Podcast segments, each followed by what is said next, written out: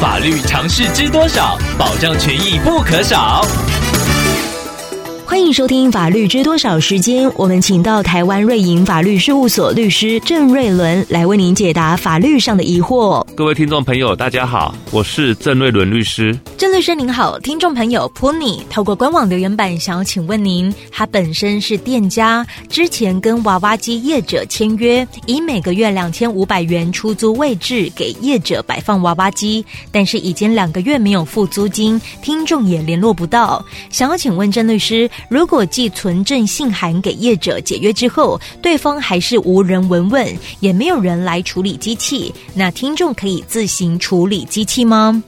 建议听众朋友要回去查看租约，一般自式的租约，租期届满或者是租赁契约终止之后，承租人的遗留物会被视为废弃物，或者是任由出租人处理。如果双方的租约有这样规定的话，那么听众朋友依约来处置承租人的机器，当然没有问题。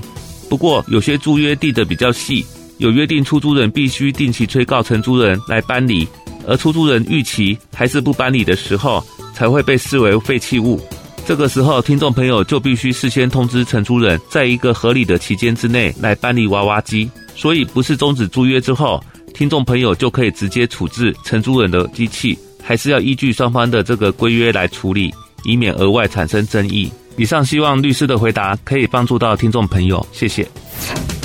法律知多少？小小常识不可少，让您生活没烦恼。